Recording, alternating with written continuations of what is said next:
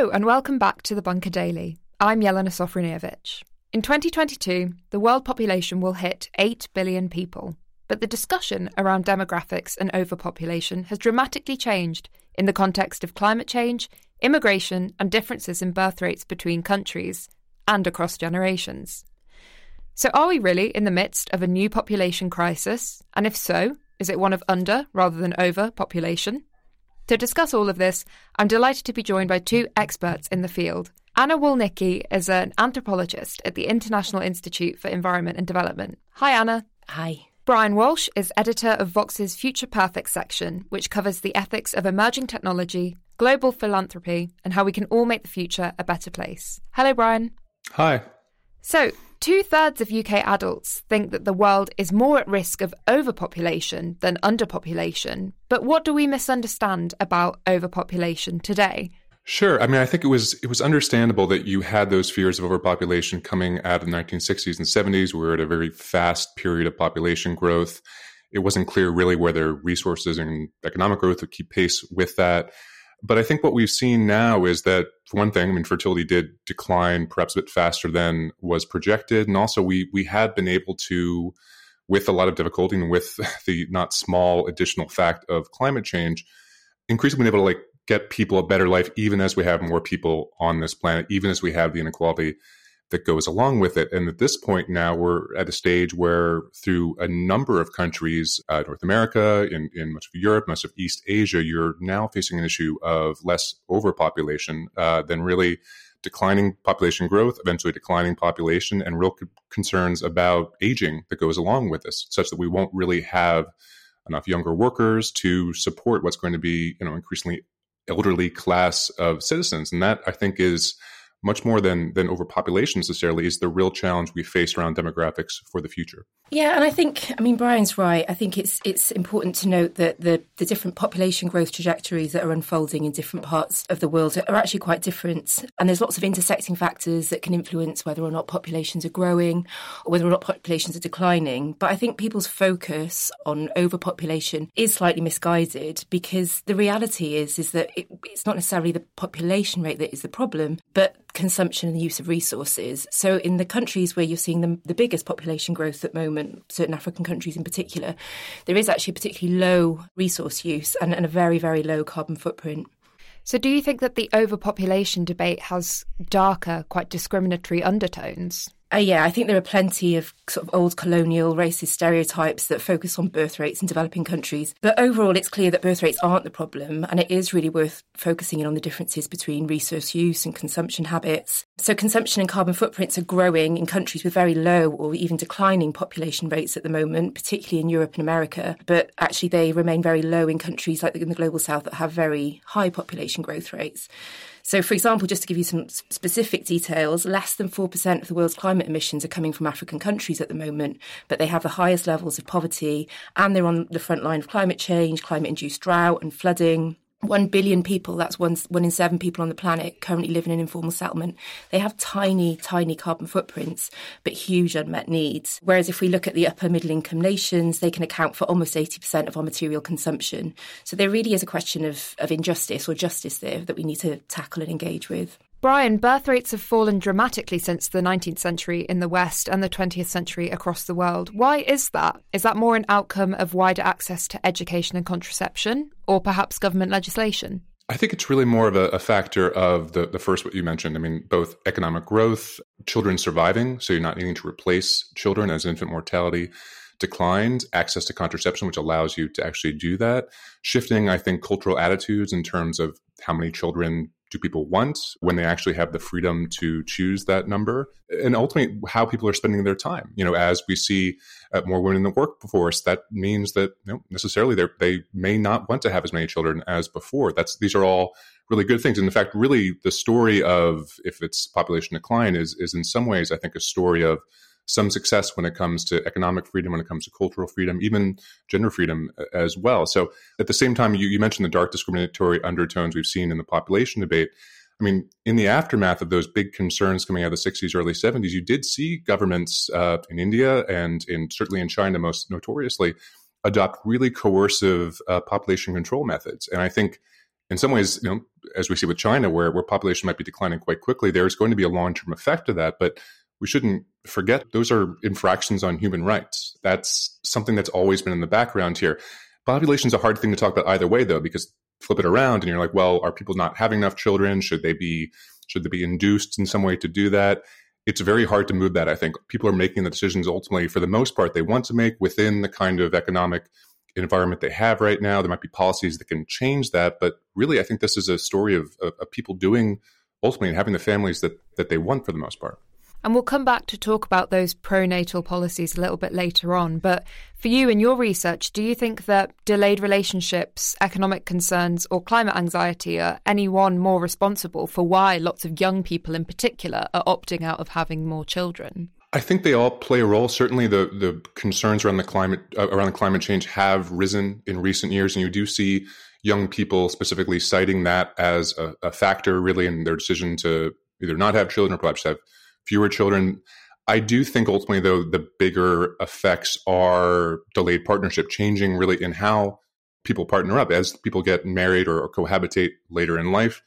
You know that does reduce the number of years you might have as a couple to really have children. So that may not mean you have no children, but maybe it means instead of having three, you have two or or one, for instance.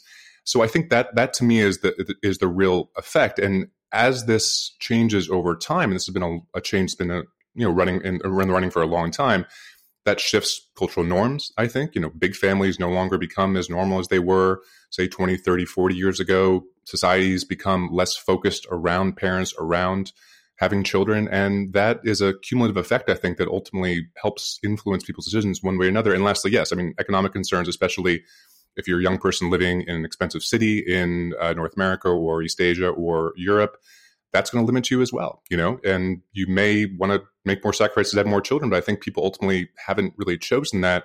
And certainly having high co- housing costs, high education costs, all of that, that also makes it harder to really have the same number of children maybe you would have had 30, 40, 50 years ago.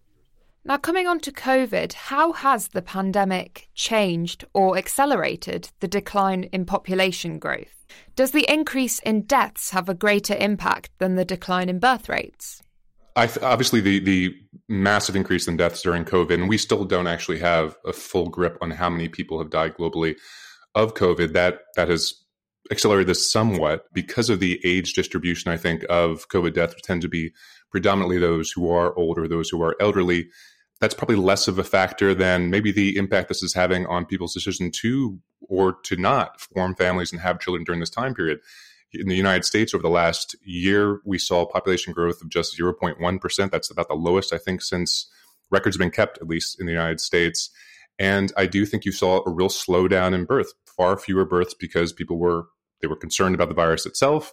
It was very difficult to access healthcare for a while. There was worries about whether children could go to school or not. All of these things are the kind of factors that lead people to either delay having children, and of course, you know, longer they delay having children, the fewer they may have over the course of their lifetime. So I do think there's going to be a noticeable dip that we can trace back to COVID when we think about the long-term run of population. I do think it's interesting though to kind of to drill down a bit and think about it in a, slightly more disaggregated way because there's obviously going to be a few outliers and I was reading some new research recently that suggested that actually there's been an upturn in birth rates in certain Nordic countries and that could be as a result of the general parental leave policies that they already have in place or it could be just because they live in a in a society where there are a broader set of social mm. protection mm. policies in place which is actually in stark contrast to in the UK, you know, the availability of free childcare before school or or parental leave in the in North America. So again, I think it's always worth sort of drilling down and, and looking at how these population patterns vary from context to context. Mm. Mm-hmm. And Anna, a recent ONS study found that the UK will have more deaths than births from 2025, and we often refer to the replacement level or this idea that each set of two parents has two children. How important is the demographic transition in understanding changing trends in global development? I think it's actually important to have a, a, look at the different ways in which population can replace itself. There's a lot that we still don't understand about migration and immigration and the different intersecting factors that can motivate people to move and mobility within countries and across countries. So, obviously, there are lots of sweeping projections about climate induced migration at the moment, ideas of, people moving from one country to another and crossing borders. But decisions to move tend to be driven by a whole host of economic trends, opportunities, or broader issues like conflicts and violence. Journalists are actually desperate for a figure on climate induced migration. We often get asked, can you tell us how many people are moving as a result of climate change? And the data isn't out there yet. Well, there isn't any credible data out there yet. And so I think in reality, what we need is more research to understand how people move and when. And then there's scope for us to use that data to plan better for, Im- for immigration in context where there is a decline in population. So instead of preemptively pulling up the drawbridge or spending billions of pounds on enforcing borders or policing the channel, instead that money could be used to, to plan more effectively for people to come into the country and in particularly in contexts where the population rate is, is declining. Yeah, and that same ONS study found that immigration will be the UK's only growth driver from 2030. Bryan, how do you think that immigration has impacted our thinking about population and demographic spread? Well, I think Anna's point is incredibly important. And when we talk about population, we tend to focus on births, I think, but really we should also be thinking a lot about migration. Uh, the US, obviously another country which traditionally has gotten a lot of its population growth via migration, has seen that really sharply decline, really beginning, not surprisingly, when President Trump took over. We had more than a million nets of people coming in to the US by the last year. It was down near 350,000. And that was actually still more than the number of, of new Americans who were actually born over deaths during that time period. But if big countries like the US, like the UK, that are going to have, I guess I would say, natural sort of or native population decline over time, if they can't bring in migrants, if they can't create policies that allow that to happen, these countries will be in, in, trouble, really. I mean, they will need workers, they will need innovators, they will need people literally to do a lot of the caretaking work.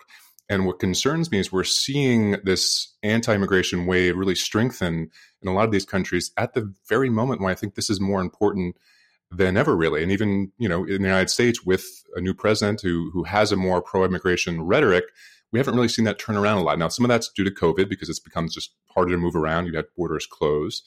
But if that doesn't turn soon, I, this, this is going to be a real problem. And that's even before we get into the issues of global equity and global justice in terms of allowing people, whether it's because of climate change or simply the need for a better life, to move to countries that frankly also need them. The 2024 general election will make history, not least because it's the first one a Prime Minister looks like he's actively trying to lose. Stay on top of the vote and cut through the nonsense with Oh God, What Now? The original no bullshit politics podcast. With me, Dorian Lynskey, plus top journalists, comedians, and commentators. Twice a week, we follow Rishi Sunak's doom spiral, keep a critical eye on Keir Starmer's progress, look at the big issues that will shape the vote, and have a desperately needed laugh as well. We're proudly independent, so we don't have to stick to fake balance or give a weak both sides take on any issue. We can call it all as we see it, and we can swear too. So if you're looking for election coverage that captures how people really feel, try Oh God What Now. High quality analysis, brilliant conversation, and jokes twice a week, with extra special editions in the run up to the election too. Find us on Apple Podcasts, Spotify, and wherever else you get your podcasts.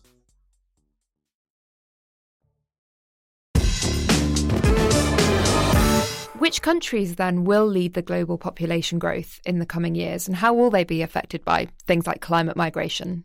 Certainly, countries in sub Saharan Africa are the ones that are going to lead population growth. They still have the largest number of young people. They have the sort of have larger family sizes, although have those have also dropped significantly in recent decades as well. That that demographic shift we talked about is really fairly global, but you will see those countries, countries like Nigeria, for instance, will grow significantly in the decades ahead. And that is going to create an issue because these are countries that were already under a lot of pressure via global poverty. They were under pressure and increasing pressure due to climate change. And that's again a situation where I have to wonder if we can allow migration, if we can figure out a way to perhaps shift people or allow people to move, because I think they definitely want to, or some of them do at least, from those countries with really high growth rates to ones where you're in decline that can help balance this out to a certain extent. That can help make this long term demographic transition the world will be experiencing in the decades ahead, I think, a lot smoother, not to mention, I think, more just as well. There's also an opportunity in thinking, again, I keep talking about drilling down but and disaggregating, but I think it's also worth moving beyond the kind of country level analysis to consider the fact that the world is becoming increasingly urban. Over 50% of the population is now urban. And so it's not necessarily about countries, but it's about cities too and how people live in cities and what that means for our efforts to use resources sustainably, hopefully to sort of leapfrog some of the carbon intensive trajectories that we pursued in Europe and in North America So there are huge cities in parts of Asia that are continuing to grow, not just because of population growth, but because they attract migrants. Actually, 50% of the world's population is currently in Asia. There's some thinking to do around planning for this urban transition, which is set to continue.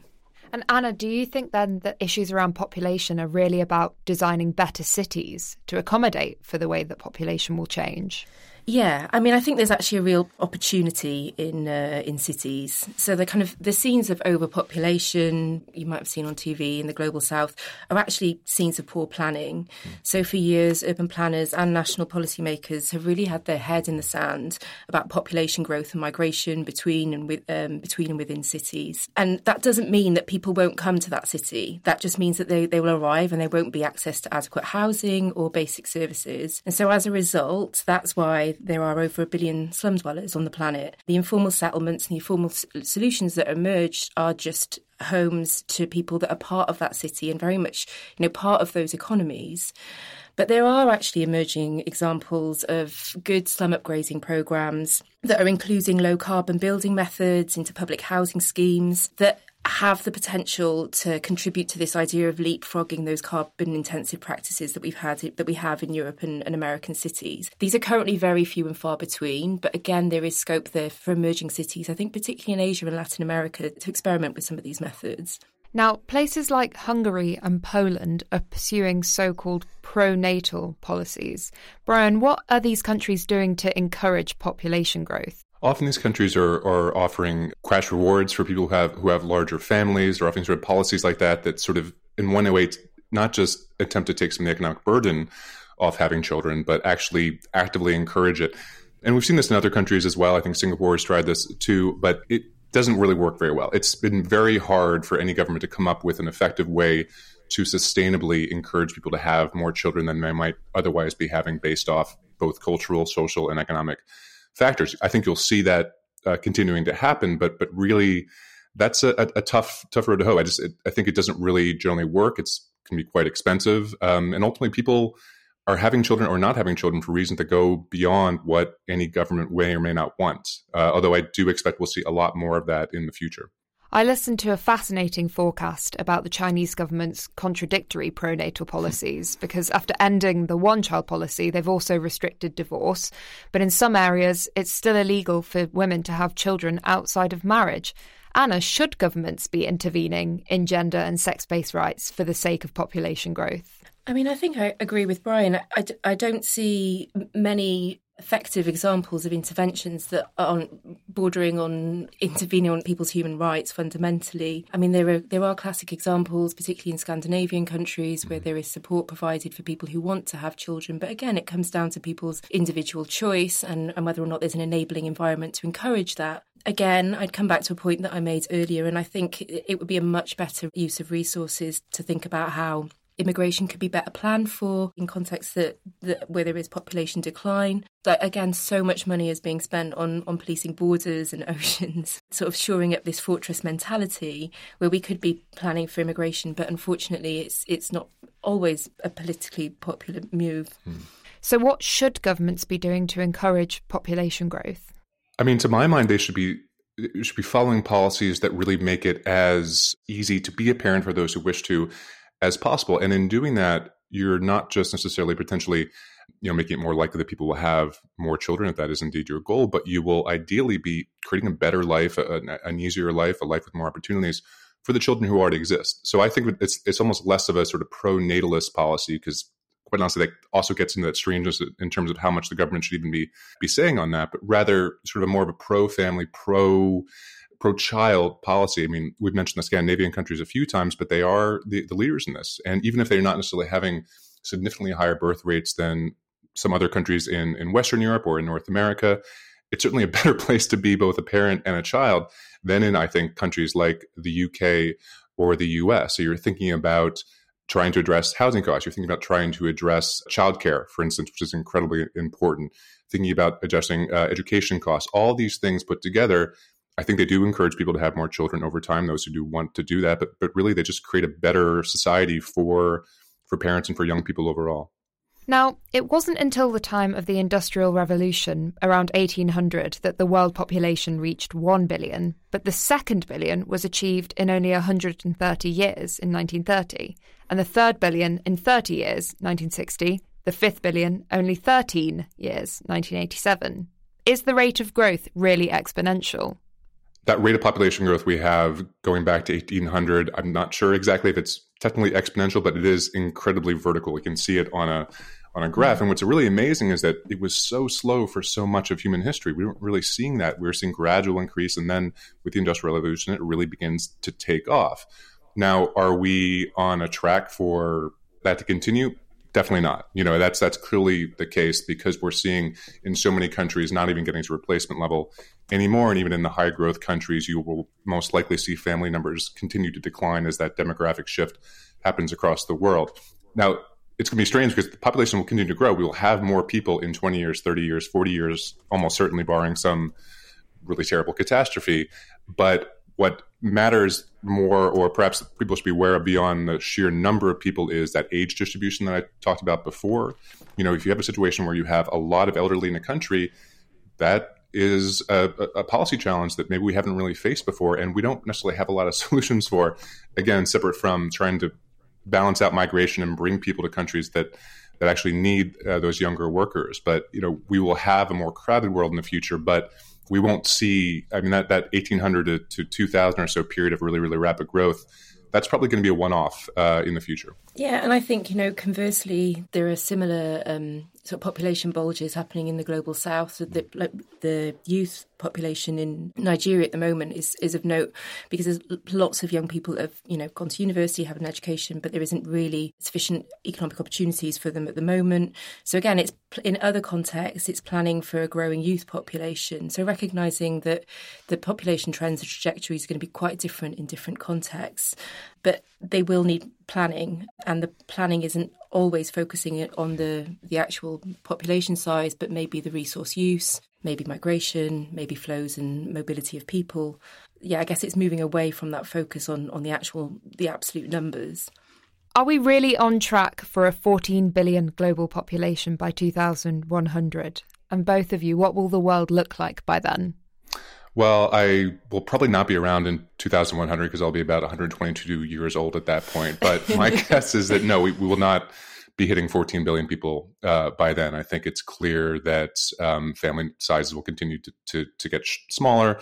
Uh, and you'll see increase, but eventually, you know, maybe a leveling out. Maybe that leveling out is closer nine or 10. I mean, this is more of a, a UN population division kind of question, and that's always subject to, to shifts as well. Uh, but no, we won't see that again. I think, as as Anna said, like it's also very important to pay attention to different distributions of ages within different countries, and you know, you can have a youth bulge, and that can be a huge benefit to your country if you have that proper planning. If you can put people to to work, they put people to, into education, that really can lead to really massive growth. We saw that actually with East Asian countries in the second half of the 20th century. But if you don't have that planning, if you don't have that opportunity, the reverse can happen. That can be a real issue around social stability. I think that's going to be a concern as well. Again, especially if the valve or, or the ability to migrate gets shut off or, or, or prevented. Yeah, and I, I mean, I, get, I guess I just add in terms of what the world might look like. I guess that's very much in our hands, in, in the hands of national governments and local governments as they plan for the future. So, what you know, what do they want cities to look like? Is there scope to to move away from these ideas of overpopulated, underserved slums and informal settlements to cities that have a relatively low carbon footprint and are able able to meet the basic needs and housing needs of a significant portion of, of the population? And so that's that's a bit of a, a, a bit of a dreamy view, I guess, but it requires planning and it requires not just focusing on, on immediate short term interventions that are unlikely to kind of get us to that more sort of redistributive vision in 2100. Bryan and Anna, it's been a pleasure. Thank you both for joining me on The Bunker. Thank you. Thanks. Thank you. Listeners, remember there's a new Bunker Daily every Wednesday, Thursday, and Sunday, with Start Your Week on Mondays, the main panel show on Tuesdays, and the Culture Bunker on Saturdays. Be sure to subscribe so you don't miss out on any new episodes. And if you like this episode, why not share it with three friends using the hashtag BunkerUp? You can also back the bunker on the crowdfunding platform Patreon. Just see our Twitter or Facebook or search Patreon Bunker Podcast. This is Jelena Sofronijevic signing out of the bunker. Thank you for listening. See you next time.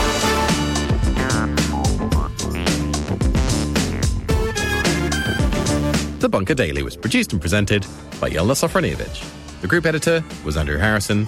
The lead producer was Jacob Jarvis.